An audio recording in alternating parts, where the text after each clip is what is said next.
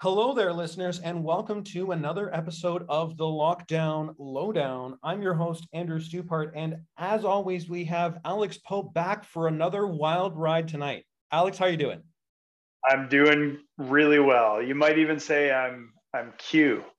Are you Q? I am I am Q plus. No, it's good to have you back on, and, and I hope and I, and I I say to you and your family, of I wish you guys a very generic happy holiday. Um, so so tonight um, we're going to revisit one of one of my favorite topics, which is conspiracy theories, and that was actually one of the the key topics on one of our first shows when we had Misha um, on board, and we talked about some really wild conspiracy theories that that to my mind, or sorry, to this day blows my mind that these people actually believe these things. We talked about 9 11 was it an inside job and did the bush administration have prior knowledge or influence over the events of 9 11 the other one we talked about is um, is the earth flat? And there's there's these flat earthers out there who you know are are are just bent on like proving that that the whole round earth thing is actually a conspiracy and that you could actually sail off the edge of the earth uh, if you were in a boat. And then finally, very, very apropos with these current times, we talked about anti vaxxers and we talked about the fact that there's these crazy theories on the internet, especially on social media, um, about vaccines causing autism. And I thought, what, you know, I thought to myself, what could I do to like up the ante and like bring this to, to a whole new level? And honestly, the only thing that tops the anti vaxxers, the flat earthers, and the 9 11 conspiracy theorists, of course, is QAnon. And for those who don't know, QAnon is this like alt right, almost, I wouldn't call them a cult. Some people in the media have described them as a cult, but they don't have all the characteristics of being a cult. But what they are, I would almost call them like this new age, like far right or alternative right, um, relig- quasi religious um, movement that's all centered around these like um, hyped up conspiracy theories that are just absolutely wild. And, and a lot of it is based in the States and a lot of it's based around um, US politics. So, again, Alex, thanks for joining. I think this will be a fun one tonight. Um, just to give you a brief um, sort of timeline here, and, and, Alex, feel free to jump in at any point if, if anything you know sticks out at you that I, when I when I'm when I'm speaking here.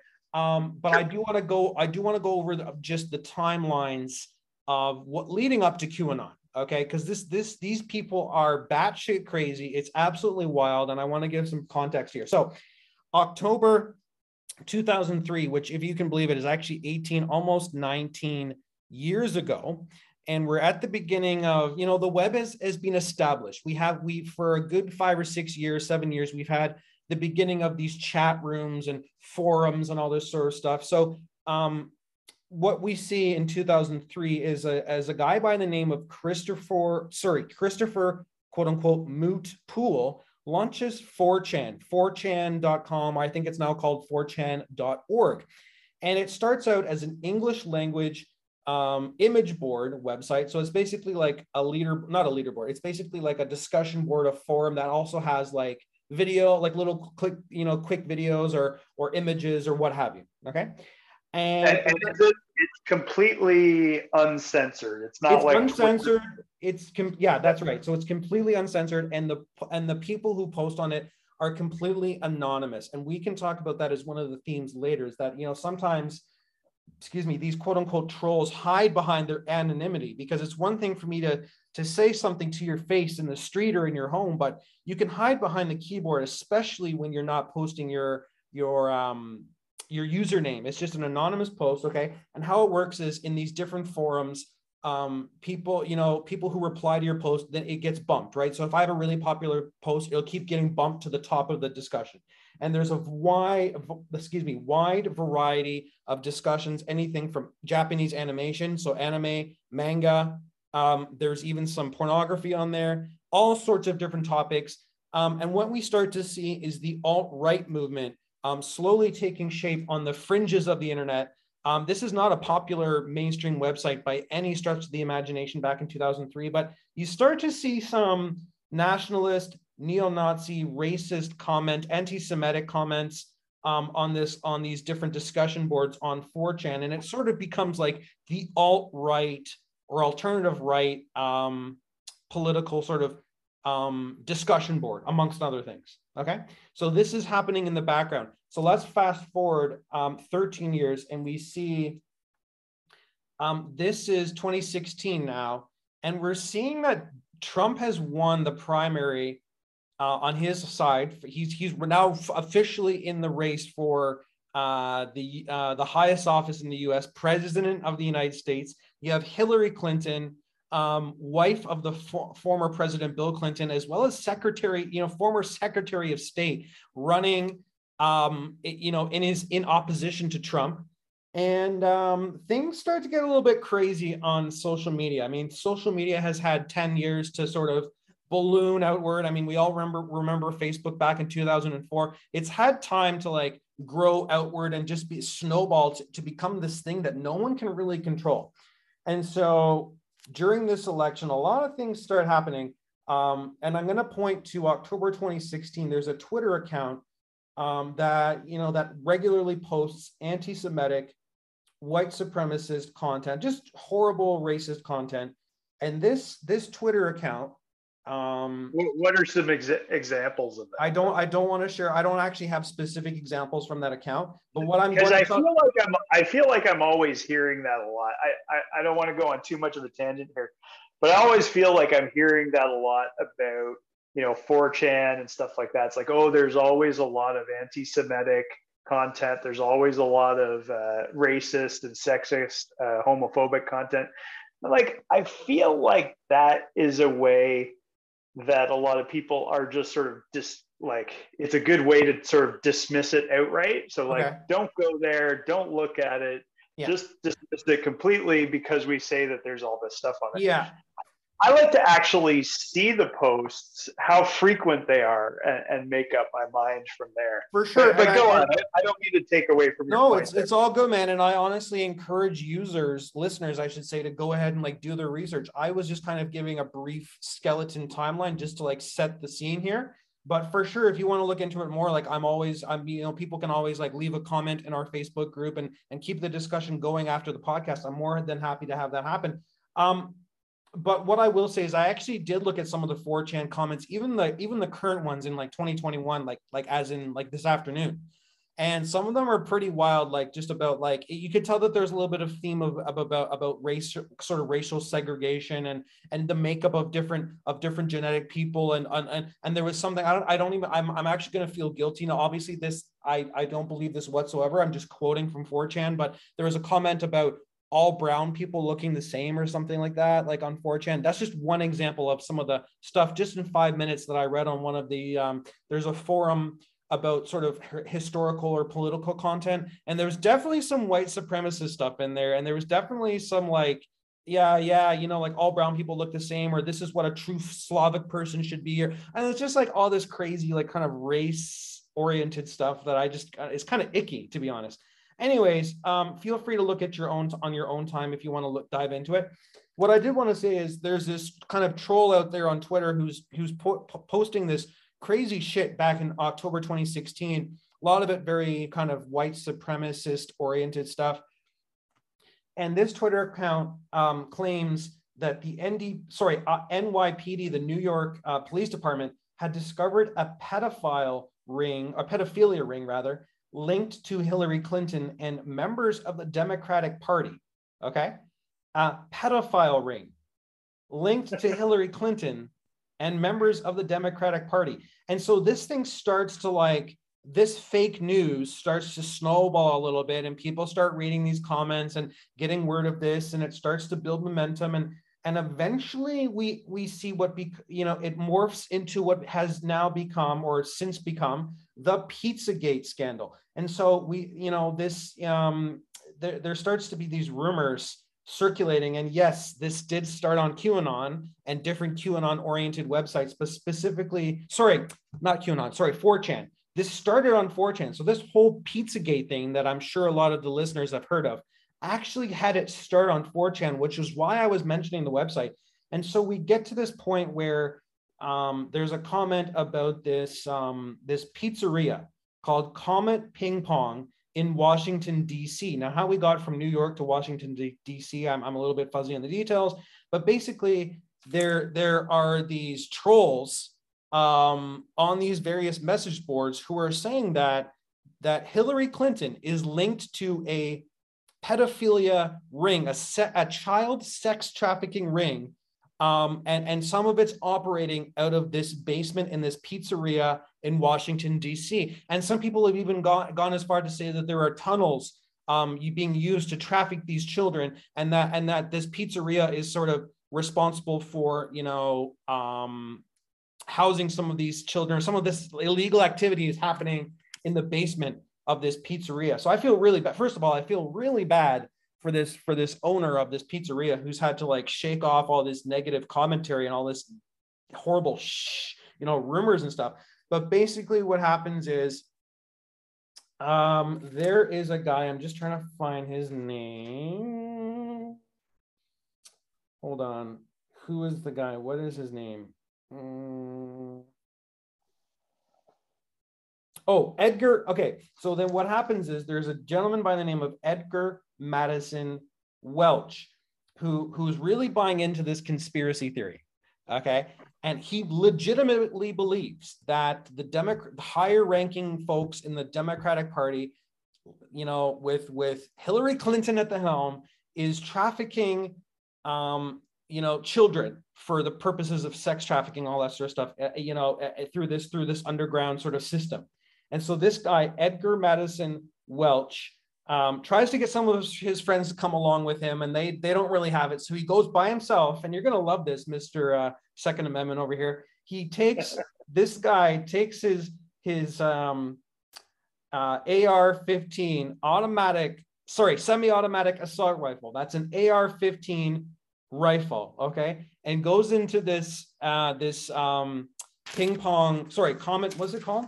Um, Comet Ping Pong Pizzeria and and you know he actually sh- tries to shoot a lock off the door. He's in there like ready looking like he's in there like trying to protect these kids are, that are being trafficked and he's so hell-bent on like on like being the superhero and and and and, and you know and and um putting an end to to hillary clinton's secret top secret plot. And then he finds out later that the pizzeria doesn't even have a basement the basement wow. where the where the kids were. But here's the thing, Super. Could you imagine if there was a pedophile ring operating in the basement? Man, wouldn't would, I be glad to have my second? hero. He would be a hero. He would be a hero. And we and we'll go into that in a second. Um, unless you want to take a pause, like I'm all good to take a pause. No, I, I just want to mention here first. First of all, I mean, Hillary Clinton's campaign was happening at the same time as yeah. you know some weird, creepy sex stuff from uh, uh, her her main assistant. I'm blanking on her name, but her husband Anthony Weiner. If if anybody's listening to this and you're not familiar with Anthony Weiner, there's an excellent um, an excellent documentary on YouTube you have to check out. Just Google Anthony Weiner documentary this guy is is closely associated to the Democratic Party. Uh, you know, his wife was uh, like the main advisor to uh, Hillary Clinton, and basically he had this like obsession with sending uh, pictures of his genitals to women frequently. After getting busted for it in the mainstream media, he would go out and do it again and again and again and it and it's it's shocking. So like it's not totally unfathomable that her her campaign is sort of like you know uh, at least loosely uh, involved with these sort of strange sexual predator type people. Yeah and you know what? Honestly i'll, I'll have to take a look into that because i heard I've, I've heard. I think what I'm trying to say is there. It, I think, and and I'm not saying that that you know, like she is there. This conspiracy is real or anything like that. What I'm saying is that there's. It always seems like there's a little bit of truth, and that's what sparks oh, a fire, firestorm of sure. um, speculation from uh, conspiracy-minded people. If if she never had any association with anybody that was kind of weird and creepy like that, then it probably would have fallen flat right away. But because there's like, oh, there's a little bit of truth yeah. there, there's like a little bit of something for them to grab onto yeah. and and really take to an extreme.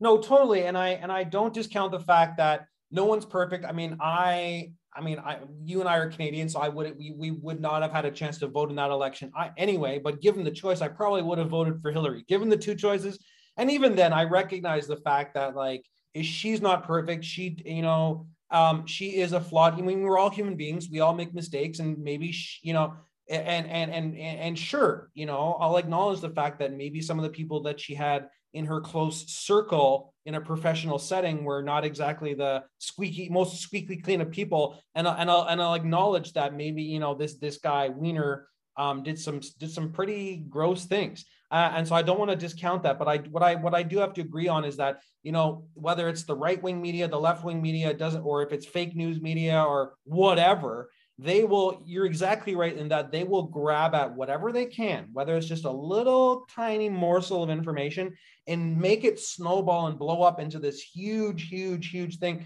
And and i think part of it is that we we have in the united states we have such um, divisive polarized extreme politics that something like this was bound to happen especially with with the uh, with with social media giants becoming more and more powerful, the algorithms becoming more and more powerful, and people going down these rabbit holes. It's called the rabbit hole effect.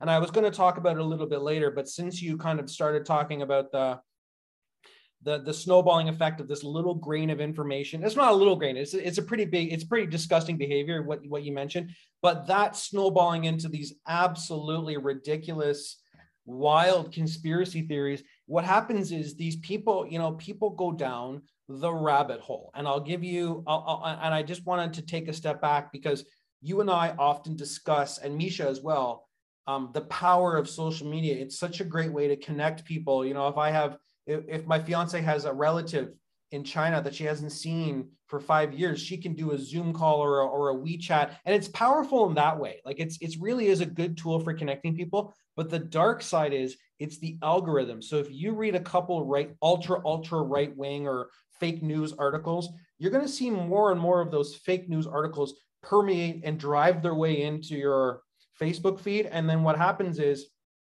if you don't you know read the newspaper or read other sources of information and just rely on social media you're you're going to see completely unbalanced if not fake news all the time in front of you because the algorithm just keeps serving you what what it knows that you like right? And by that ex- by extension it, you start interacting with people on these forums or on social media who are like-minded. So if all these people are a little bit out there and a little bit right wing that's how you start you know they start talking to each other they start these forums and they go down this rabbit hole. So before i before i move on did you have any comments that's exactly um i mean you know you have the ability to find like-minded people you know. If you are sort of like the oddball in your small town um, and you've got sort of these wacky ideas and everything like that you can go onto social media and you will find hundreds of thousands of people um, that think exactly like you. Um, I don't know if you ever saw there was there was this um, there was this incident where um, like two twins who were separated at birth um, you know basically they got back together one of them was was completely insane uh, totally psychotic um, and then when one of the twins got reunited with her um, the other twin also went completely psychotic. Uh, and basically, there's there's this huge thing on, you know, lots of video online where you know these women are seen running into traffic and getting hit by vehicles, and and they're just completely insane. And it's a really interesting example of how like you know one person's psychology can affect another person's psychology. Oh, totally Totally. If you're completely insane and there's somebody else that's like, maybe they're not completely insane, but they're sitting on the edge, it's like your way of thinking can almost like infect them. It's like it's like a viral psychosis or something. Well, like for that. sure, man. And that it's like the dark side of when you hear things go viral. Usually, it's like a funny skateboarding prank, or you know, someone doing a flip on a bike, or or a cute cat, or your baby said something dumb, and that goes viral, right? But the but the flip side of that, for every nice fun thing that can go viral, these really dark conspiracy theories can go viral as well and it is dangerous and i you know while i i haven't heard about that specific example of the twin that you mentioned i have heard of you know studies done around twins and i can see how that would relate in here because definitely um, i think we both agree that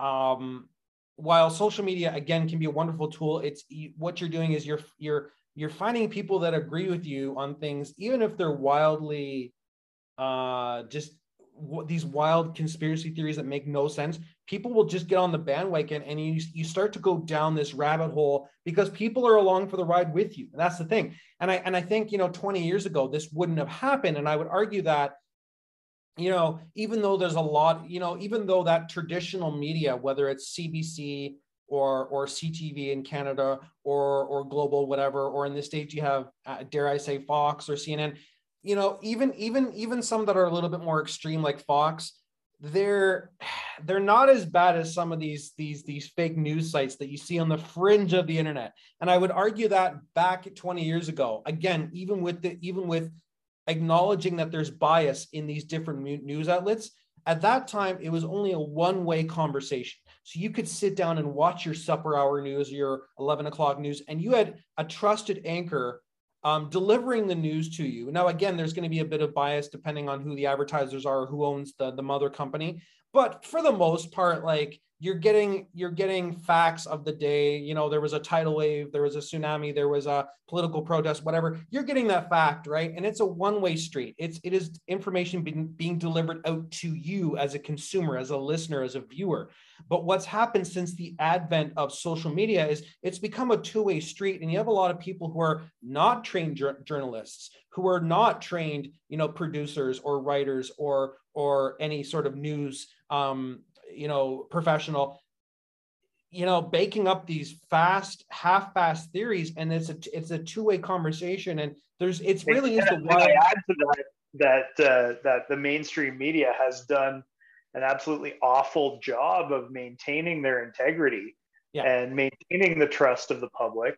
So more and more people are turning to sort of independent sources online uh, yeah. that that may be yeah even less verified.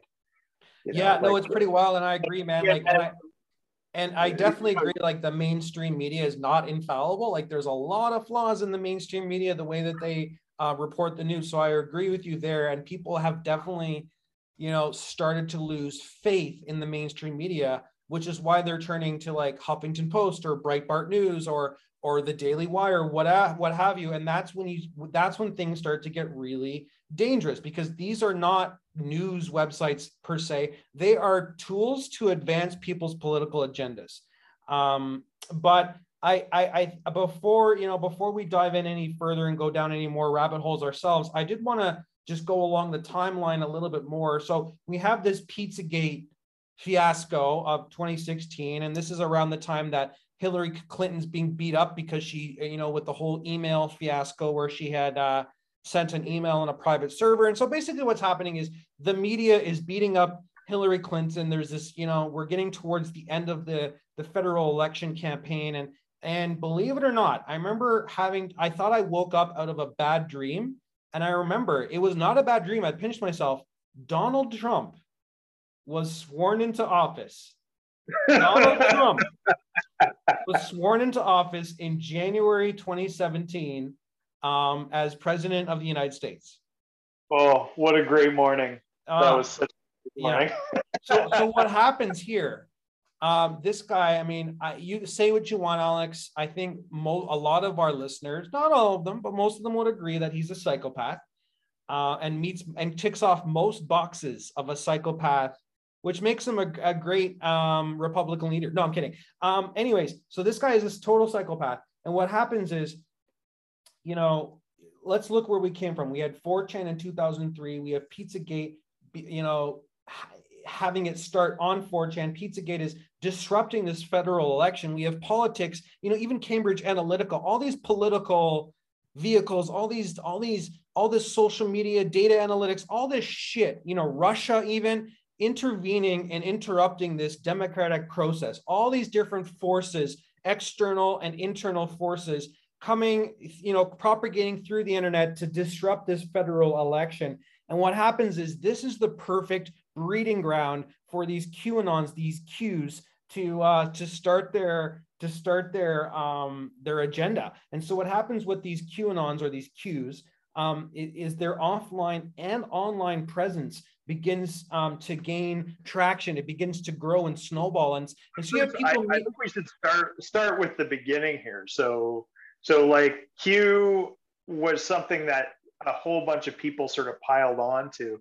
Yeah. Um, originally, it was just one poster in the um, in the 4chan uh, POL forum, which is short for politics or, or mm-hmm. something like that. Mm-hmm. Uh, so his his uh, his username was Q Clearance Patriot, and uh, basically he was sort of releasing these, uh, posting these messages that were really cryptic, kind of coded language. Yeah, uh, and it and it was sort of intentionally vague but with like little bits of information that that you could sort of grab onto yeah. and you could you could either uh, recognize certain things or you could uh, start to attribute meaning to other things uh, without really understanding what what the message was in the first place.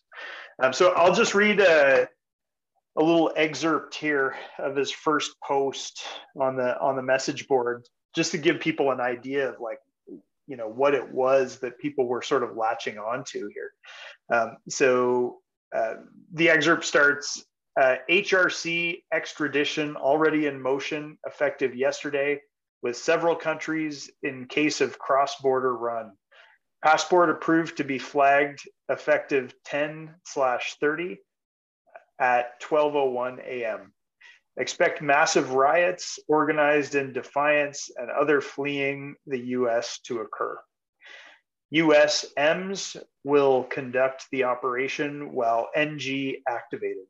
Proof check, locate a NG member and ask if activated for duty 10 slash 30 across most major cities.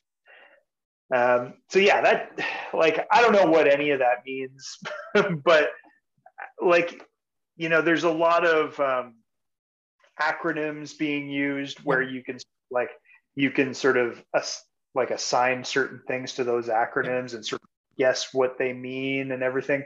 And this is the type of thing it's like it's like throwing meat or candy to the dogs you know like like they're just they're just eating this stuff up. And everybody and it, and you know like the name q clearance patriot you know it, it sort of suggests that this is somebody that has some sort of special clearance in the government and they have access to information um, and they're they're sort of uh, releasing it to the public uh, or leaking it to the public. Um, so it's it's just uh, it it just put everybody in a froth. And and you know obviously this post got up upvoted a lot and everybody's sort of piling onto it sort of adding what what they think certain things mean. And then just sort of and that's how it, it really got out of control is like everybody's own conspiracy theories sort of got like merged into one mm-hmm. big conspiracy theory mm-hmm. you know yeah totally man and and i'm glad you touched on you know you were trying to disseminate some of this and you said it didn't really make a lot of sense and people have talked about this coded language. They're looking for these codes in these different forums and these different chat groups trying to trying to you know um, decipher these codes and figure out what they're really being told about about the true dealings behind the government and and that's actually a perfect segue into what qanon amongst other things i mean and and the thing is don't forget these people not only do they congregate online on systems like on on discussion forums like 4chan um, different discussion boards, different, you know, social media posts, whatever, Twitter, but they also would congregate in real life. And there was definitely a cult-ish or religious aspect to it. And there was definitely sort of a, a, Christianity kind of alt, it was like a mix, it's a kind of a mixture between like extreme Christianity, alt-right neo-Nazi white supremacists mixed in with conspiracy sorry, conspiracy theory mixed in with ultra nationalism. Like it's just all these like extreme things kind of like meshed together. And and one of their key um conspiracy i guess what i would say is like the core of their conspiracy theory amongst other crazy things is that uh, there is a cabal of satanic cannibalistic pedophiles i'm going to say that again there was a cabal of satanic cannibalistic pedophiles who had penetrated the upper ranks of the uh, of the us um, government the federal government and supposedly, you know, with with John Donald Trump now in office, he was the, the, the prophecy so so goes that he was going to save all of them. He was the savior.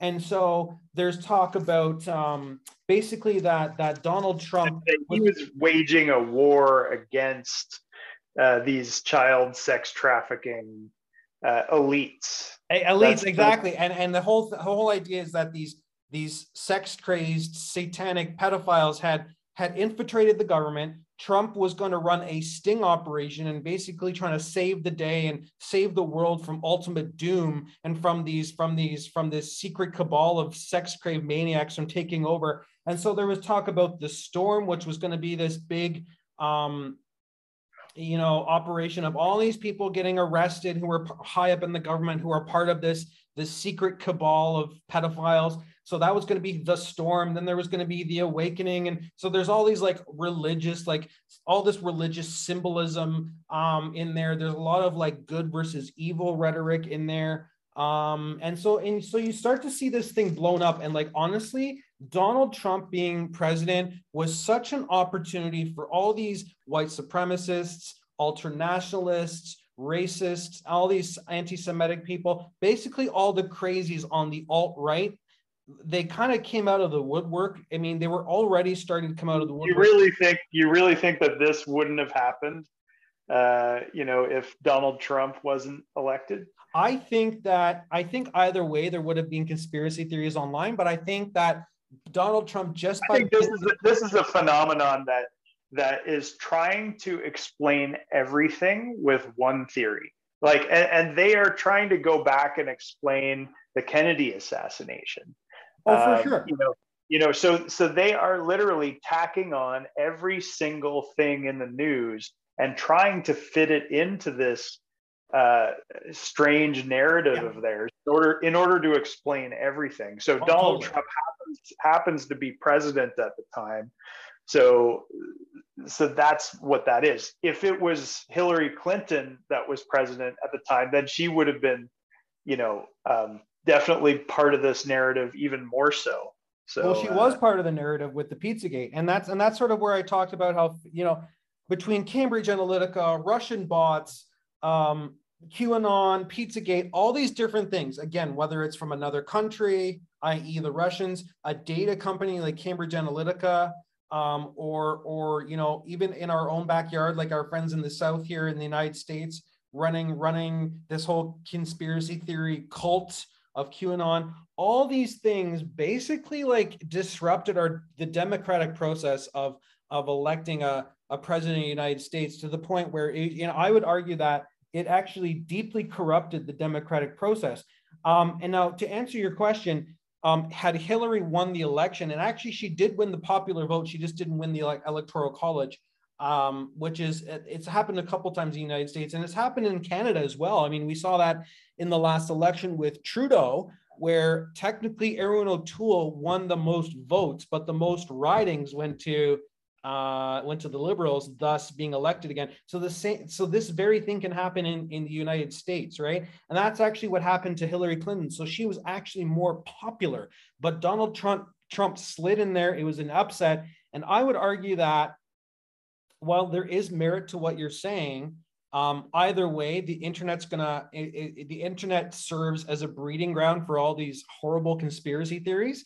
Um, I think by Donald Trump being in the White House, it finally gave the the people on the fringes in these extreme belief systems the the confidence to come forward and empower themselves even more. well, here's here's what happened with Donald Trump. Um, I mean, if I don't know if you were ever uh, subscribed to his Twitter account or anything like that, um, but basically at like 6 a.m. every morning, he would rapid fire retweets. Um, he would retweet just about anyone that had anything positive to say about him at all, right?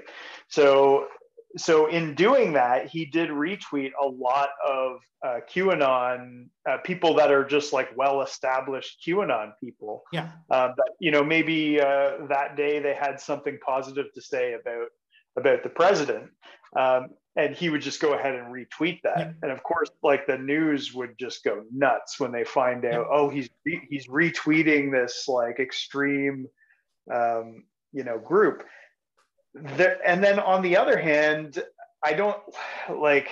I don't think he did any favors by not uh, actively trying to disassociate from this group. Oh, for sure, man, for sure. But, here, here's the thing about Donald Trump. Anybody know that knows anything about Donald Trump's strategy, it, it can be summed up in in one sentence: attack, attack, attack, never defend.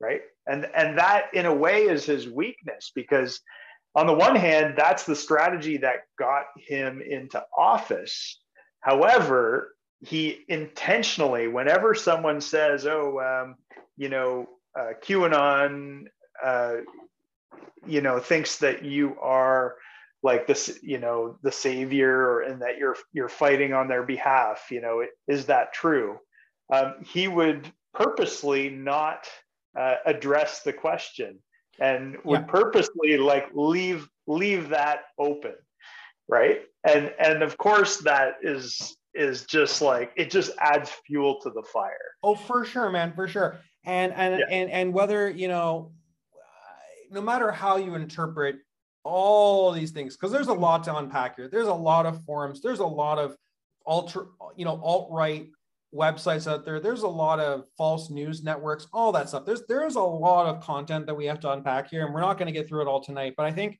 what we can agree with is that, you know, while he may have not have been a conspiracy theorist or a white supremacist or a national, uh, sorry, ultra nationalist himself specifically, he didn't do anything to like stop the people who believed in him who were on the fringes who like basically supported him and basically um I th- uh, the way that I would like sum it up would be like again like he even though he like you know had to have gotten pretty close to winning the popular vote i mean you have to get pretty close to winning the popular vote in order to get elected even if you don't win the popular vote he it had he matter. had he had the respect of a lot of like quote unquote normal people who supported him, but he also had the respect of all those people on the fringe. Again, those are the Richard, you know, people like Richard Spencer, who's like basically a neo-Nazi, the Proud Boys, um, the QAnon followers, um, you know, all these people on the fringes, kind of like they were kind of his cheerleader. They were his cheerleader.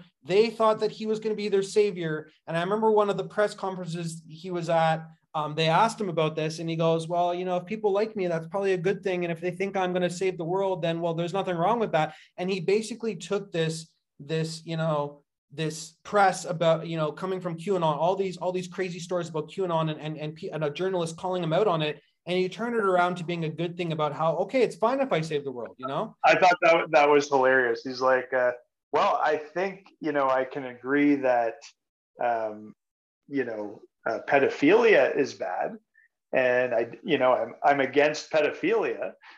you know, it's like it's like that was not the question. yeah, no, he's very he was always great, like most politicians, um, at dodging questions and then just having his own narrative. So I think we can agree on that. So I, I think we can see like what was happening here, that he was basically just fueling the fire of this crazy. I mean, in the United States in the last five or six years, there's been so much divisive politics, like I've mentioned. We've talked about it on the show time and time again. These polarized politics. We've never seen Americans so divided.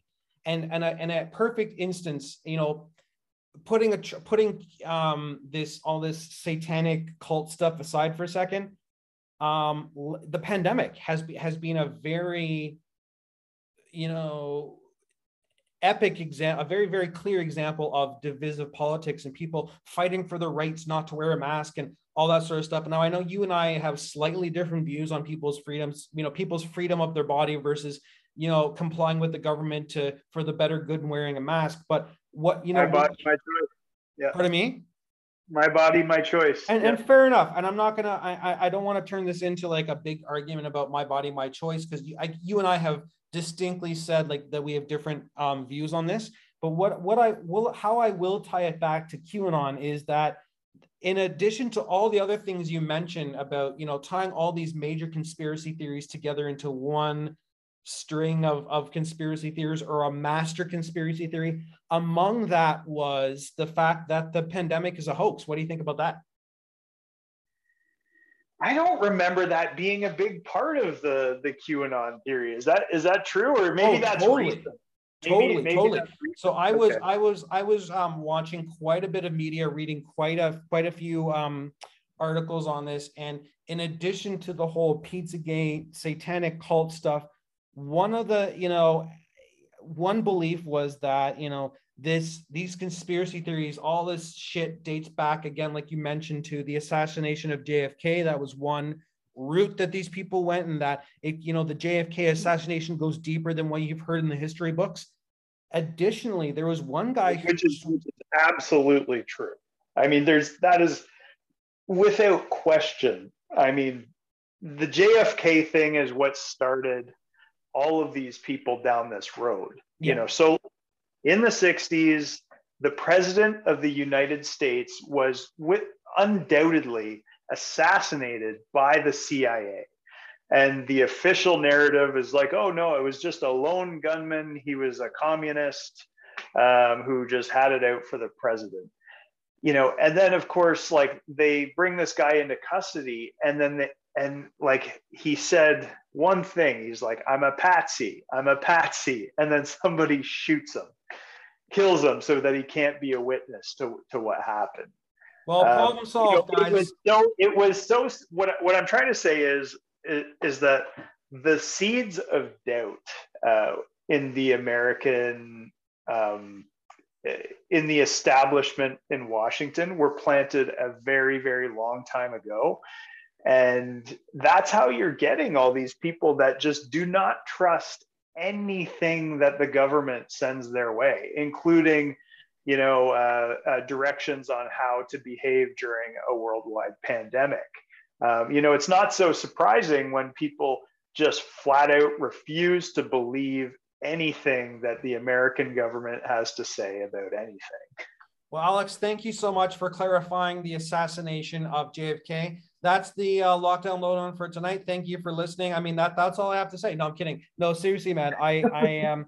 I didn't want to go down the JFK route because I I'm not as like knowledgeable as I, th- I think it's relevant. I think it's really relevant because you know that's what sort of started a chain reaction, and that's why there's a very different psychology um, of sort of of people in a place like Canada or other places in the world and people in the United States in the United States, there's always this underlying uh, conspiracy theorist um, culture. Yeah. Everybody's convinced that there's, you know, UFOs and Area 51. Like, when's the last time you heard a Canadian seriously talk about UFOs? This is like, true. This is true. No, you know, and Canadians don't care about that stuff nearly as much as Americans do because they had this very traumatic incident of seeing their president assassinated by the CIA and deli- clearly and deliberately covered up.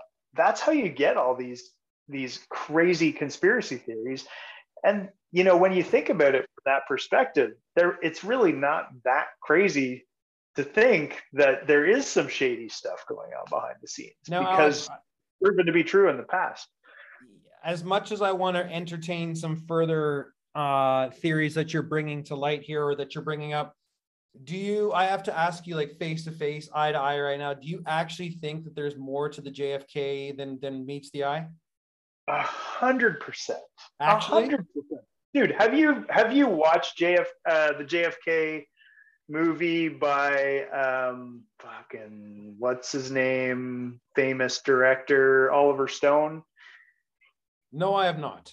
Oh God. Okay, you got to watch that before we can even engage in a in a serious discussion about this. You got to at least do a little bit of research on it.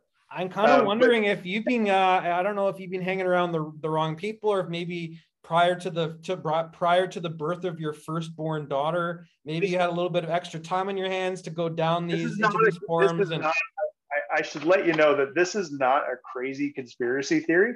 This is a relatively mainstream uh, reality that uh, like I know you're you're you are sort of associating this with Q and stuff like that, but this is very different from that. Like seriously, like you you have to do your own research. We'll okay, come back. Okay. We'll, we'll, do a proper okay. JK podcast, which would be a lot of fun. For sure. Uh, so we'll cover it on this one. Yeah. Uh, what I do want to get into is uh, Jeffrey Epstein, right? So so like again earlier I was saying how like there's like these little nuggets of truth that it's almost like blood in the water that just sort of gets the gets the uh, the sharks all riled up. You know, Jeffrey Epstein is a perfect example of that, where you know, like there's this theory that there's these super powerful elites, um, you know, that are that are uh, you know operating a pedophile ring, you know, behind closed doors. All of a sudden, the Jeffrey Epstein scandal blows up, and there's this guy, this multi-billion uh, billion dollar man who owns an island in the middle of the Pacific or something like that, where he's actually bringing former presidents and um, all kinds of scientific elite, other political, um, uh, powerful political people uh, to this island. Um, you know, Prince Andrew is like dead to rights on on uh, you know basically sleeping with a with an underage uh, woman uh, girl at the time and uh, yeah so you actually have these really weird things coming to light that are just adding fuel to the fire again yeah, like yeah. it's that little bit of truth that just yeah. sort of makes people just go wild even no further. totally Totally, man. And I'm glad that I have someone on here who's going to cast a little bit of doubt because I'm one of those people like, I don't believe in the US government wholeheartedly. Like, definitely, I think there's some shady things that have happened behind the scenes. Like, um, to this day, I question the full extent about if, if whether or not Bush knew in advance about anything that was happening on 9-11. So there's definitely even some conspiracy conspiracy theories that I may may or may not like buy a little tiny bit into and I and I and I respect the fact that you're calling out some real life events that shady, um, secretive events that happen behind closed doors. Uh, you know, seek you know very um in very secluded areas. You know, away from mainstream society with these rich elites. Like I don't doubt that. Like, and I know for a fact that like some shady shit has happened, especially when you have that kind of power. You can get away with a lot. So I don't want to dismiss what you're saying. What I do want to say is that I think QAnon takes it to like the nth level. Like it just takes all these things that you're talking about and just multiplies it to to the to the power of insanity. It is just absolutely insane. So again, putting aside maybe okay, let's let's put let's put um, okay okay hold hold on a second though. But don't you think that that is insane that Jeffrey Epstein killed himself with no working cameras. He's on suicide watch. Both of the guards were asleep. The cameras aren't working. He he quote unquote kills himself. It's like doesn't it doesn't it kind of point towards yeah, you know, maybe there are some powerful people that that again the the theory is that where he got all of his money from, he was blackmailing powerful people uh, by videotaping them having sex with underage girls. Um, and then this guy just like kills himself while he's on suicide watch. Yeah. And there's like this big hole in the security that that's yeah. supposed to prevent that. Yeah. Um, yeah, I don't know. I mean, I, I, I think that I agree with what you're saying. Like there, there is this vast um, uh, sort of summary of the entire world's events that are tried that they've tried to um, uh, explain with this huge uh, conspiracy theory. but I believe that there are parts of that that uh, conspiracy theory that are maybe grounded in a bit of reality, and there may be something very seriously wrong going going on behind the scenes.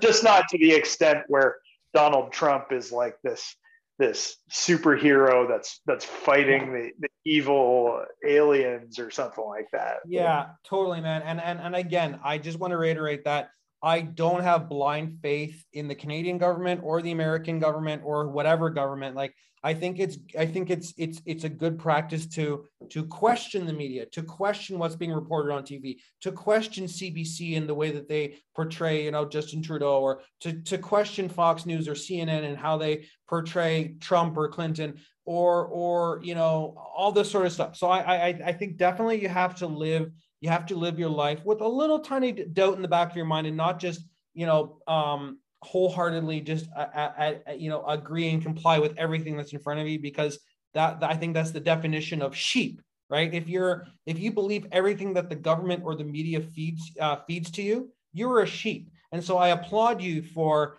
having a little bit of doubt and kind of looking into this Jeffrey Epstein thing. Admittedly, I don't know a whole lot about that. So I, I cannot really discuss and comment on it, not because I don't believe you, just because I don't have the background that you do.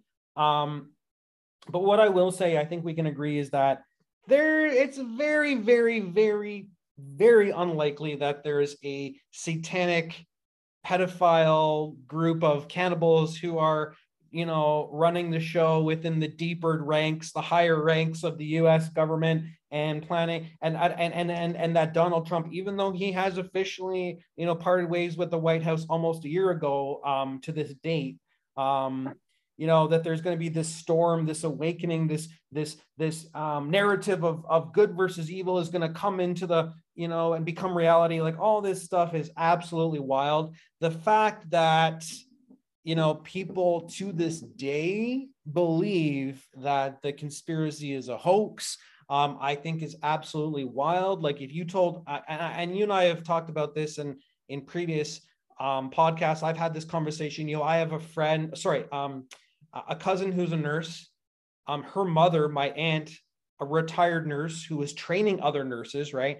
Um, had she's had to deal with the, the pandemic firsthand um, probably watched people die um, because of this pandemic. You know, um, even my wedding, my wedding is coming up in a couple days, um, and you know, even my, I think, I think what made the the the pandemic hit home for me was the fact that my cousin and my aunt and my uncle cannot attend my wedding because my cousin was in contact with someone who was potentially positive for COVID 19. That's just one example. Um, you know, I've had people at work at my former at my former employer who they said that for a couple days they could not taste or smell. They're not making that up. That is not, you know, no one would ever make that shit up. COVID is real. And if anyone thinks that COVID 19 is not real, is absolutely bonkers. Now, there's now we could get into a vaccine conversation or, or, you know, you and I, we could get into the whole conversation around,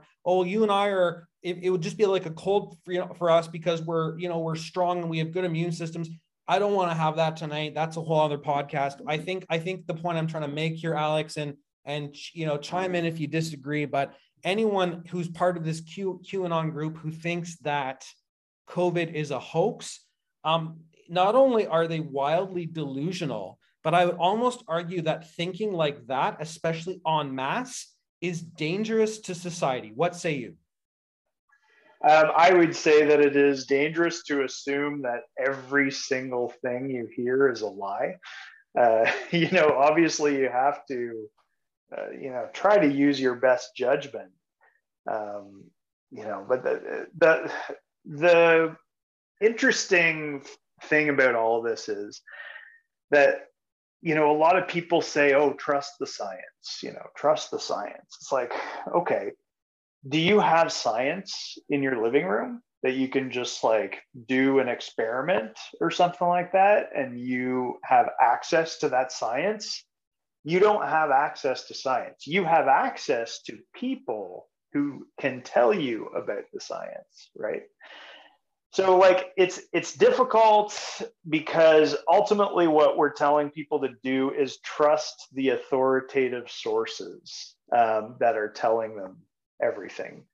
And you know like for reasons that i've already explained it's it's difficult for people to do that. Um, you can't expect everybody to just follow along with everything that's being told to them. Um, I, I think you're right. Like i mean there are there are some people that have had firsthand experiences with it um, but the vast majority of people are just being told what they hear in the news. And they're also being told a whole bunch of false, uh, you know, Russia, Russia Gate stuff in the news mm-hmm. as well, which, which, turned out to be totally bogus. Mm-hmm. Um, you know, so it's like, it, it, it's it's almost kind of understandable. I don't think it's you know fair to the people that have had relatives pass away um, it's you know certainly not fair to the frontline workers that you know that know all too well that this this thing does exist. Um, but in a weird morbid kind of way it's kind of understandable why not everybody's buying into it hook line and sinker. And and and i understand and i understand. I mean i feel like we might start going in circles here but um just to wrap this up because i want to jump ahead to the to January 2021. But before we get on to our next part of the timeline here, I, I just, you know, I want to say again, I have heard about this firsthand. I have never been infected.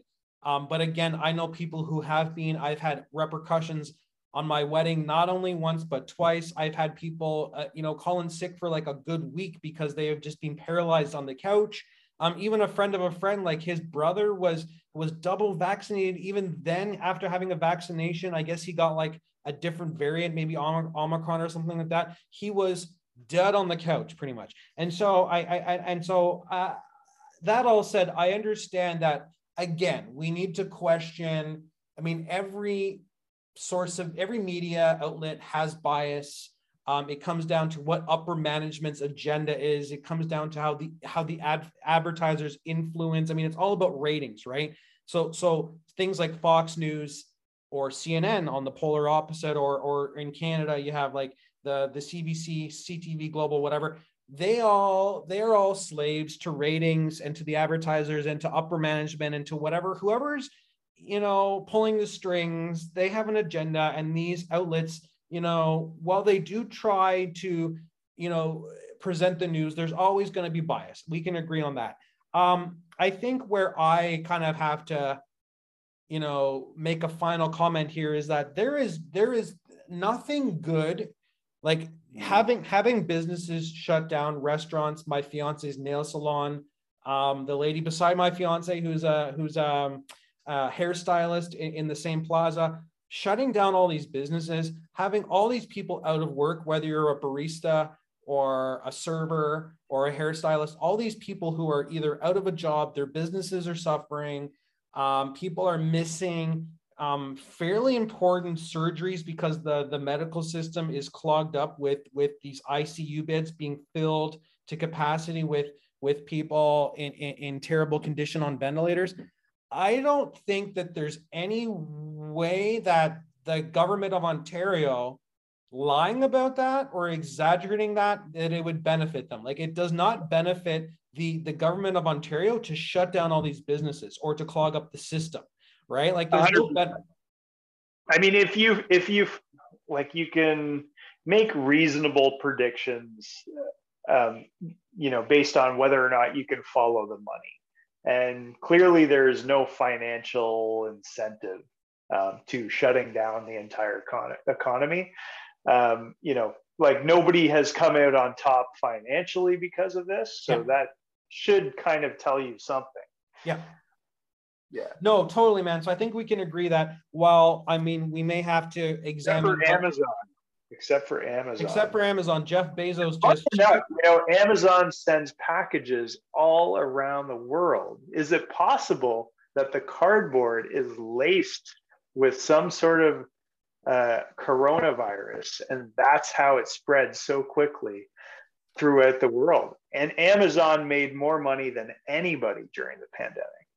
ladies and gentlemen, your latest QAnon uh, team member, Alex Poole, here, just ready to give up his mainstream beliefs and become part of the QAnon conspiracy theory.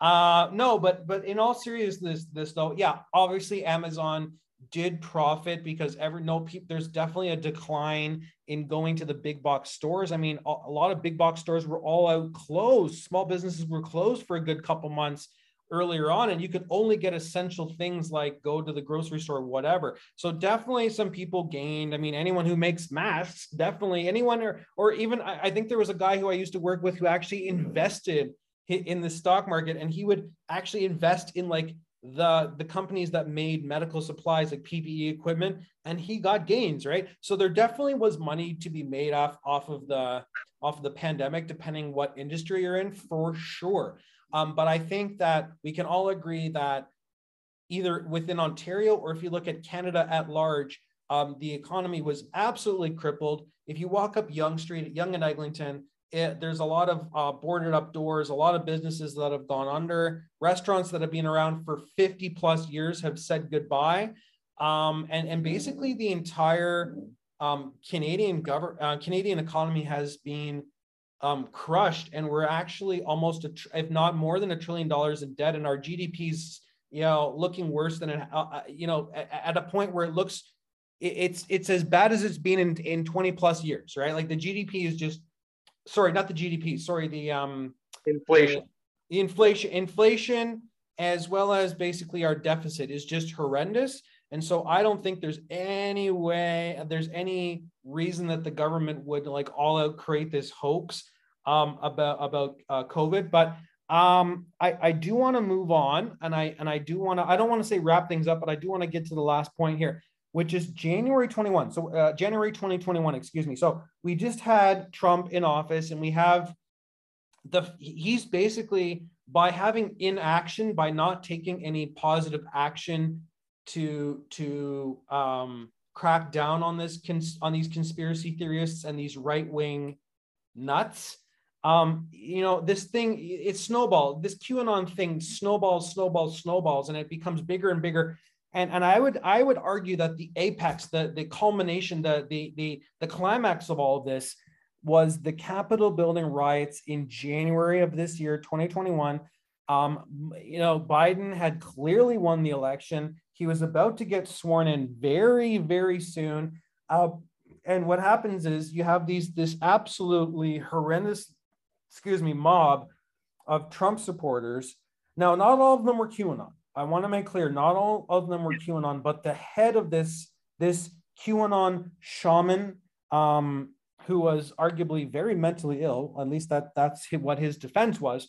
He uh, this guy's name's uh, sorry, this guy's name is Jacob Chansley. And again, he's like the the face of QAnon at this point, wearing his like just flamboyant, like I don't even know what it was, like a like American flag and like these giant like antlers or whatever. Like he's just like he's all in. He is all in. And so what happens? What happens? You look at that guy and you really have to ask yourself: Is this guy a serious conspiracy theorist, or is he just having the time of his life? Having a time he, of his life. He, he made a bad mistake and now he's behind. Well, I think I think I, I think part of it's that he's like he has some mental illness problems. But anyways, I digress. What I'm trying to get to here is that in January 2021, January of this year, um, the Capitol building in Washington was overcome by a mob of Trump supporters, um, a few of which happened to be QAnon. And you have this Jacob Chansley guy who is the face of this quasi sort of revolution. They're trying to, you know, um, they're basically, eh, you know, more than I was going to say imply, but they're basically demanding um, that uh, that they that they keep um, um, Donald Trump in office and that and that uh, Biden, you know, actually didn't win the electoral college vote and that there was corruption. It was a shady. It was a shady election. There's no question. I mean, we we could do a whole other podcast just on just on that. Um, but yeah, it, w- it was a shady election. I appreciate you at least calling it a, a protest, you know, rather than an insurrection. Because, like, how is this an insurrection? You know, obviously these people, uh, you know, were, you know, whipped up into a frenzy and everything like that. But an insurrection that implies that they're actually trying to take over the United States capital and trying to actually take over. Well, uh, you know, these guys got let in the front door pretty easily.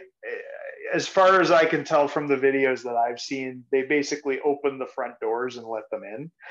Um, it's not entirely unheard of, you know, like there was plenty of stories throughout, um, uh, you know, the the previous four years where where protesters from both sides, left and right, were were getting into the Capitol building and protesting in the hallways and and harassing uh, Congress people in the hallways and stuff like that. So like you know, acting like this is this is like the citadel of the United States, and they they you know launched this massive assault, and they got in the front doors after a huge huge fight. Um, it's just not accurate. It's not true. Well, um, I think. Sorry, go ahead. anyway, yeah, that's.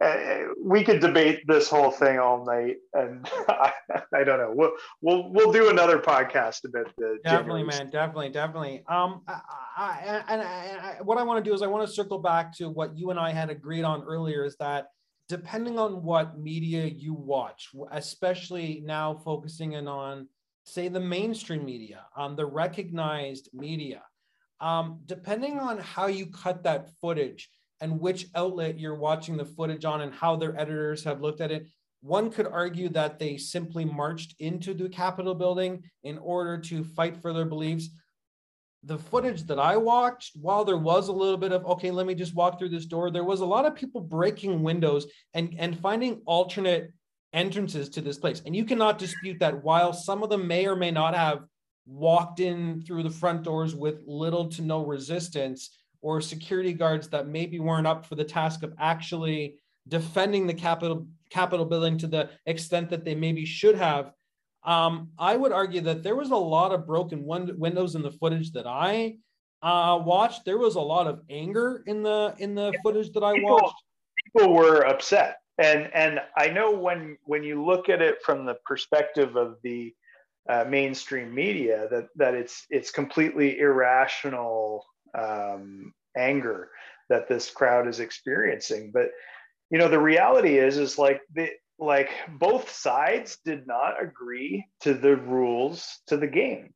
Um, and you know like everybody knows that uh, mail-in voting was was sort of shoehorned into this election. Like it was and and uh, both sides did not agree to mail-in voting obviously because of the pandemic it was it was seen as justified that they could they could force this to happen in certain states. And and you know lo and behold the election swung in the not even the final moments like the next two or three days those mail-in votes kept coming in afterwards. And there was all these news reports about you know people stuffing stuffing ballots and going door to door and harvesting ballots. Um, there was a lot of shady stuff in the election and i'm not saying that that you know it was enough to swing to swing the election. Maybe it was maybe it wasn't. But there there certainly has never been any uh, proper audit of the election to see what exactly happened. And what became clear as soon as this happened is that the American election system is not auditable. Like you, you can't audit it because once those votes are cast, once those votes are counted, they're gone. You can't go back and actually see, oh, did my vote actually get counted? And coming, and I feel very fortunate to live in a place like Canada where we have like we have um, uh, elections Canada, where every single province votes the exact same way through mm-hmm. the exact mm-hmm. same uh, organization. Um, it's not like British Columbia has a different way of collecting their mm-hmm. ballot mm-hmm. or something like that. In the mm-hmm. United States, it's this weird patchwork where the states, the individual states, have the ability to uh, make fairly substantial uh, impacts on how uh, votes are collected mm-hmm. and ballots are distributed and everything like that from one state to the next it varies like an extreme amount where the people in uh, states like you know you know texas or um, you know nevada like they feel they feel like they're not um, they don't have a say in how people are voting in in wisconsin yeah yeah, uh, yeah. You know and it and it's so i think that the the anger and the frustration um, was understandable.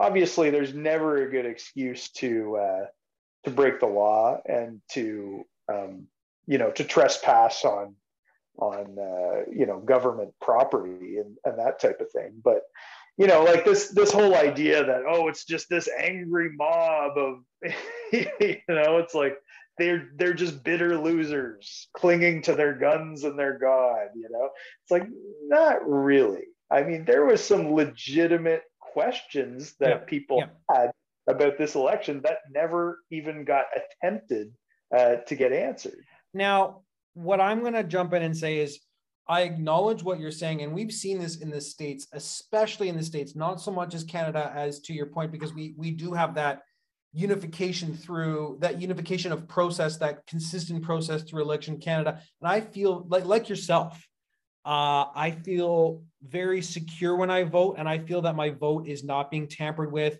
And I feel that when I fold that piece of paper, you know, and, and remove the piece of paper that's covering the little slot, throw it in, and then put the paper back, I feel like very like it's a very secure system. And I feel very like in Canada, to your point, I feel very um, like the results that we see are legitimate.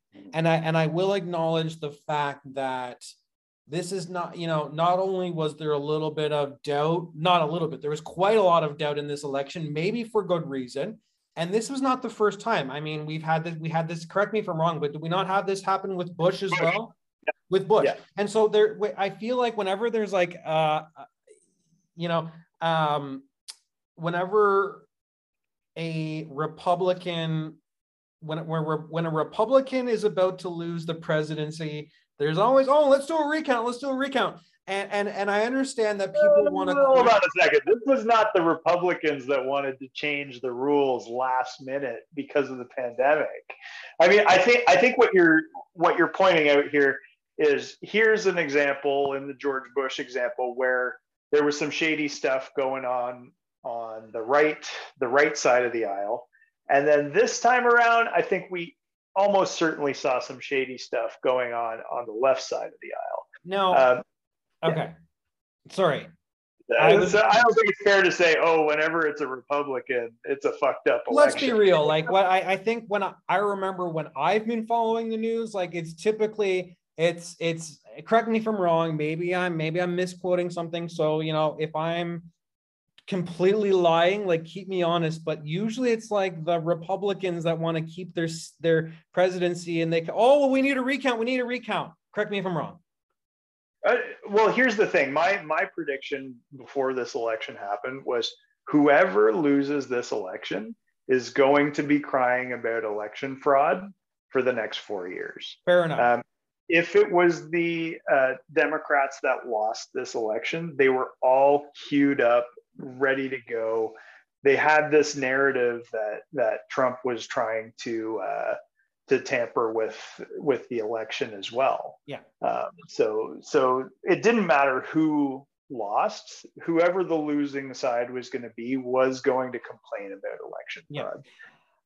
Totally, yeah. man. And honestly, we could, uh, like you said, we could do a whole other podcast because I agree with the sentiment of what you're saying. I don't necessarily agree with every single point that you're making, but I agree. I agree with the overarching um, point that you're making. Generally speaking, that especially in the states, there's always like a little doubt, whether it's a big doubt or a little doubt. There's always a little like there's always somewhat of a doubt around how legitimate these these election results are. Again, it could be the you know in if whether it's in favor of the Democrats or the Republicans, there is that doubt there in the back of your mind that okay, maybe something shady happened behind the scenes here. Yeah. Definitely, definitely, Canada is a is a much more secure system for voting. So let's let's end that there.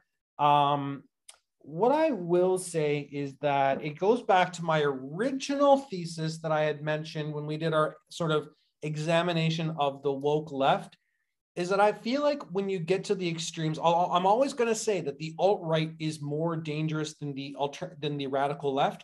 But the radical left is dangerous. No, no, no. Let me let me let me let me go there. So so let me let me finish. So the I would say that because of their ideals, the idea of of you know even even in 2020 um, 90 years after after Hitler came into power, there are still people out there who, in, even in the states, that believe in white supremacy, anti-Semitism, um, ultranationalism, um, cleansing the you know cleansing the ethnic state, whatever it's called. And so there are still people that believe in these things. And so I would say, from an ideology point of view, from a from a philosophical political ideology point of view that the alt right is extremely dangerous. They are, I would say, they're almost. They, I understand why some people have have categor- categorized these these organizations as terrorist organizations um, because there's a lot of extreme ideologies out there. But I would also say on the flip side, and this is why I consider myself to be a centrist or a moderate and not a leftist,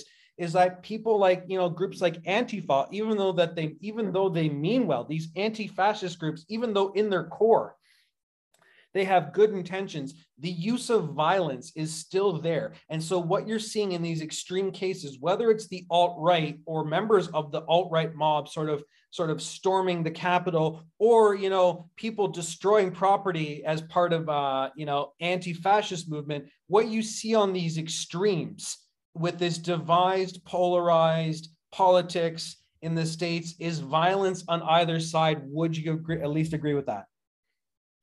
Um, I, w- I would generally agree with that. Uh, you know, Stalin killed a lot more people than Hitler. this is true. This is so, true. So let, let, let me just say that. Uh, you know, like both both sides have the potential to be taken to their absolute extreme. Yeah. And uh, and it can be you know very devastating when you see these I- ideologies through um, you know in, in their most extreme way. Um, so so yeah, I, I think in a way I agree with you, but uh, on the other hand, like you know, saying that the alt right is more dangerous than the alt left, uh, you know, it's it's like what you had said before, where you know this is it it operates more you know it's it's more like a political circle than it is a, yeah. a political yeah. spectrum um, you know it all sort of goes to like the more extreme you are the more dangerous you are. And there there really seems to be no limit to that. So generally extremism is bad and it, and it doesn't matter uh, you know what your political ideology is. That's fair, and I and and you know we're revisiting the analogy or the analysis that you gave us again a couple episodes ago when we did the socialist episode, like kind of talking about the woke left and kind of criticizing socialism, the idea of the continuum. So I I can buy into that, um, and I don't want to like. I mean, let's just agree that uh, even though even though I think that the alt right is extremely dangerous and a little bit more dangerous than the alt the alt left. I think we are both seeing, at least again, at the, the main, the main sort of point here that we're both sort of agreeing on is that the more extreme you get, the more dangerous you get. And that's when we tend to see um, violence. We tend to see violence happening in protests. I mean, you can have a peaceful protest. You can have a very like a sit-in protest where you're not doing anything physical you're just sitting there occupying a space and and, and trying to make a political point by basically um, not doing a whole lot other than just being there holding a sign whatever you happen to be doing it's when violence gets intertwined that it becomes dangerous and i think trump was was um, very good at doing nothing that was that was the key thing is that he didn't do much to stop it and and so uh, you know, Trump aside, what I do, although I do have to say that Trump was a, you know, having him in office was kind of like the fuel and the fire. Like I think all this Capitol building nonsense, this riot, you know, even even to a certain extent, the QAnon, I don't know if it if it would have gotten up to the same level that it did if he wasn't involved in U.S. politics. I, I think that's a fair criticism of Trump. Uh, most of the most of your criticisms of Trump are not fair, but but this one I will give that to you. He he chronically does not do enough to stop uh, you know the more extreme people in the party um, or or to slow them down or or to sort of you know it's it's a failing of his strategy. You know it, it happens to be the strategy that that proved to be effective enough to win him the presidency. Um, but it, it, obviously has its failings as well. You know at a certain point you do have to uh, you know admit um, defeat and you have to yeah. defend uh, defend your beliefs and things like that. Uh, otherwise you are um, encouraging people uh, that shouldn't be encouraged well yeah and i and i think that you kind of touched on something there that i was going to say is I it's it's it's dangerous to do nothing. And I don't think that's just a President Trump thing. I think if you see someone mugging someone on the street or if there's a something violent happening on the street and you just stand there and watch, I wouldn't say you're as guilty as the perpetrator, but you're still somewhat guilty. Everyone, most people have a smartphone. Like, how difficult is it for you to call 911 and say, listen, at uh, Dundas and Sherbourne, there's a shooting about to happen, or I see a guy with a baseball bat coming up behind. Like, if you don't do anything to intervene and stop a violent situation, or stop an inter- insurrection, or stop a violent protest, you're almost as bad as the person who's uh, starting the protest themselves. Yeah, absolutely. And so now that that being said, it is it is glossed over quite frequently that that Donald Trump did like one. I think his final tweet or one of his final tweets, um, you know, did uh, come in the form of a message to um, to the protesters saying, go to the go to the Capitol, don't be violent. Go to the Capitol, don't be violent. I believe I you'd have to fact check me on that, but I believe yeah. it was either his last tweet or his second last tweet or something like that. And that's something you never hear in the news. You never hear that. And yeah, uh, and while I do, I do recall you saying that when we did our socialism episode, that's like one little tweet amongst how many other tweets that he said that have could have caused World War Three. I mean, the stuff this guy has done on Twitter, I won't even go there because it's just, you know, Donald Trump in front of Twitter is like a young child who has a detonator to a to a piece of dynamite in his hands and he thinks it's a toy. I know that's a terrible analogy, but imagine imagine giving your little daughter um, a little red button. She thinks it's like a little toy to play with, but it's actually uh, a detonator for a bomb. That's that's okay. what Donald Trump is with Twitter. Yeah, I, I, I mean, I, I don't know. I mean, I, I find it hard to believe that a child could could run a, a multi-billion-dollar international company, but um, I don't know. I mean, I mean, it just depends on your your perspective of of the psyche of Donald Trump. I don't think anybody fully, fully understands him, but um, I don't know that you're giving him as, as much credit as as he deserves. I mean, he's not an idiot, you know. No, no, he's not an idiot. I just think he's a psychopath. There's a lot of there's a lot of executives who are really really smart and they're running these Fortune 500 companies and these banks and these oil companies this and that and they're super smart and they and they know how to run an empire. They know how they're financially, you know, they know how to run finances, blah blah blah blah blah. But they're still politics. Politics does tend to attract psychopaths. That's for yeah, sure. So I think we can agree on that. And there's just one other point before I wrap up that I, you know, I'm going to bring it back just briefly to Jacob Chansley because I think he was in a perfect storm. Not only this Jacob Chansley was yes, he went down the rabbit hole. He was the face of QAnon. He was the face of these protesters, the lead, arguably the lead protester at this Capitol building riot, which I would argue is the apex, the climax, um, the you know of this QAnon movement. I mean, QAnon still exists, but this was like the climax. And and here's Jacob Chansley um, at at the in the as the face of this thing. Um, you know, and, and unfortunately, one of the things that his his defense attorney said, and eh, you know, is that he took responsibility for it um, during the trial, and he he owned up to what he did. And unfortunately, there was a little bit of like mental illness built into this as well. So I have to question like the mental state of some of these like conspiracy theorists, especially the ones who are like all in down the rabbit hole with QAnon. And I would argue if I had to like sum this all up, you know, that the that the social media companies have to own the fact that fake news propagates and, and worms its way through their algorithms and their posts and their media. I'm talking Facebook, I'm talking Twitter. Um, you know there there's the existence so that's you know social media is one element. You're arguing you're arguing for more censorship. Is that what you're arguing for? let me finish. So i in a, in a in a in a in a bit of i guess if you had to go that uh, you know route with this discussion yes i am talking about a little bit more censorship but let me finish. So i think one aspect and i'll let i'll give you time to rebuttal at the end for sure. Um so i would say in you know if i had to close up this discussion and summarize it one aspect of this of this you know craziness that was QAnon and the Capitol, you know, culminating with the Capitol building riots was, you know, social media snowballing out of control. And it's, you know, social media is bigger than Jack Dorsey and bigger than Mark Zuckerberg. Like it's just gone out of control um, to the point where I don't think anyone can control it. It takes a lot to rein in the, all these all these crazy posts on on social media.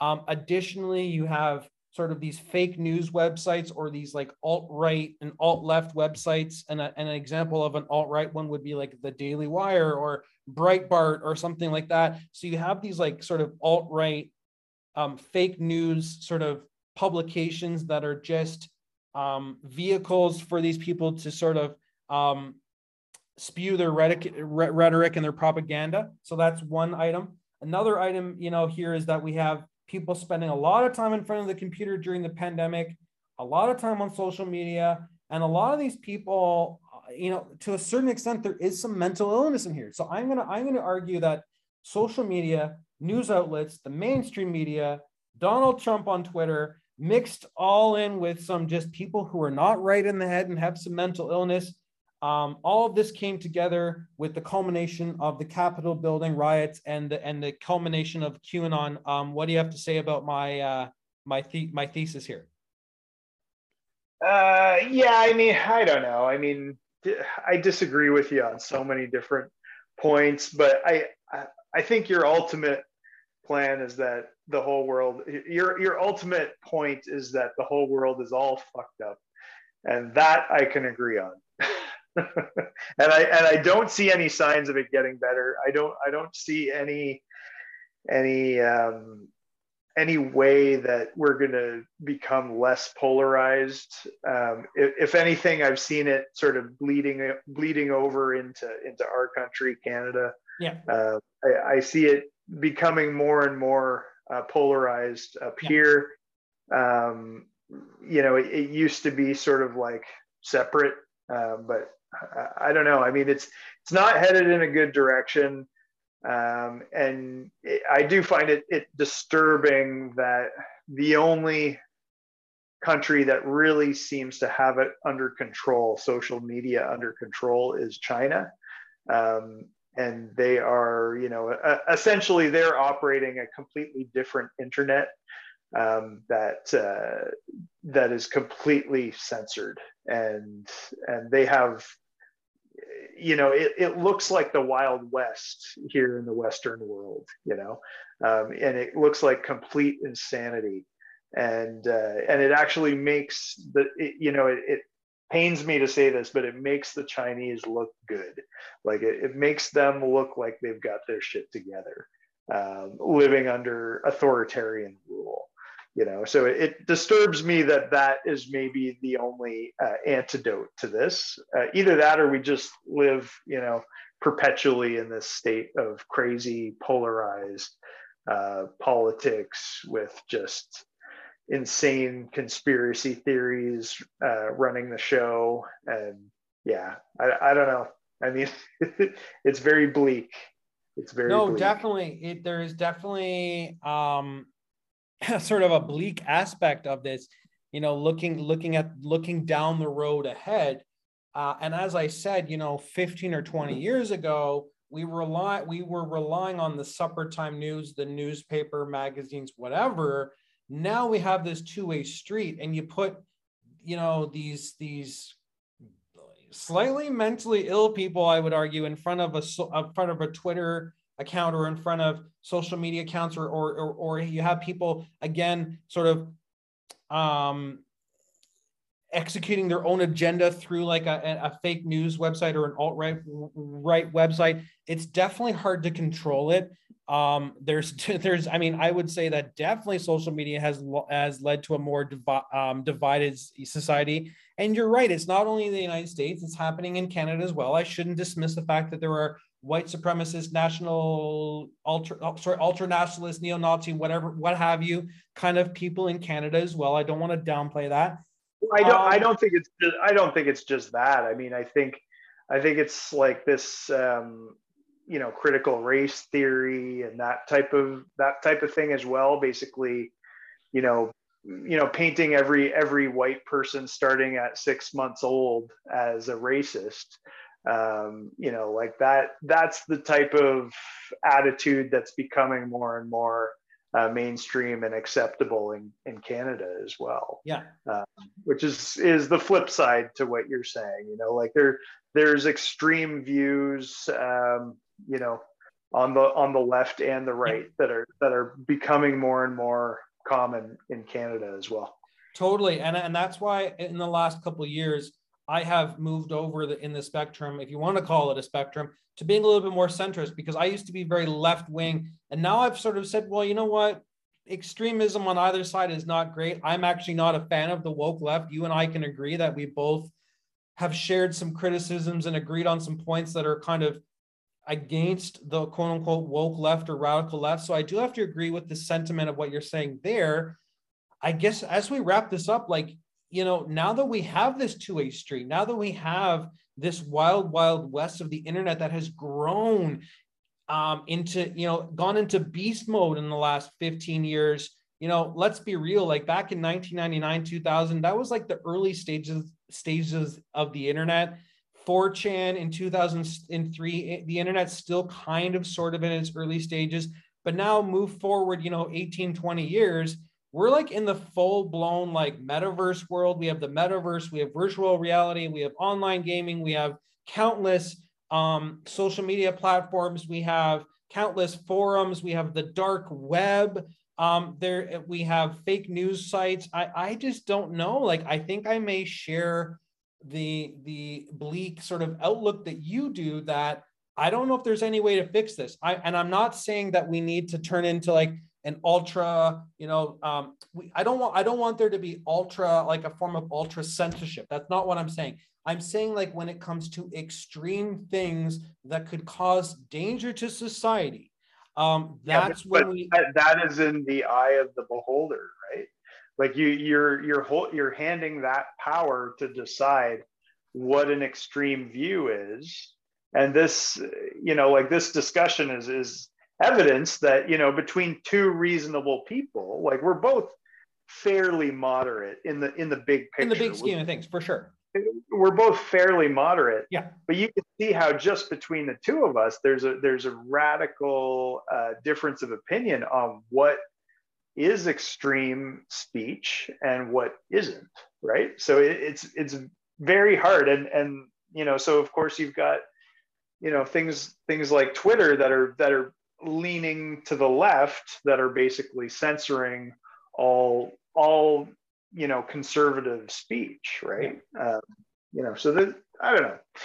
Anyways so, it's it's complicated here's what, so i know i know you want to wrap up. I'm just going to say one more thing and then we'll close it out. So where i would draw the line and again you and i could talk for hours about this and i and i know and i and i i respect your point of view on this about censorship because it's a very very fine line between freedom of speech and hate speech i think how i would define it is anything that's that cause that that could potentially cause harm to a mass amount of like a large group of people or anything that threatens to cause harm to a, um, a massive group of people or a, or, or or you know a religious following or something like that. Anything that that could cause harm basically i would consider hate speech. So calling you know an islamic person a terrorist that is hate speech um, making comments about slavery, you know, just anything to do with, you know, putting down someone because of their race, their religion and and, and having that in, in the form of almost like kind of a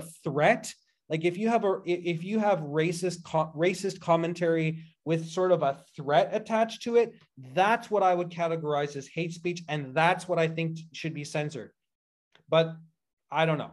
I don't know yeah. if if you and i could i don't know if you and I, I agree where that line is necessarily yeah yeah i mean i i agree with that that principle but how it's actually applied to real everyday speech it, it that's where the bias comes in right? fair enough. Like, fair that, that's where you know someone can say oh no Don, donald trump was actually threatening uh, you know to kill people.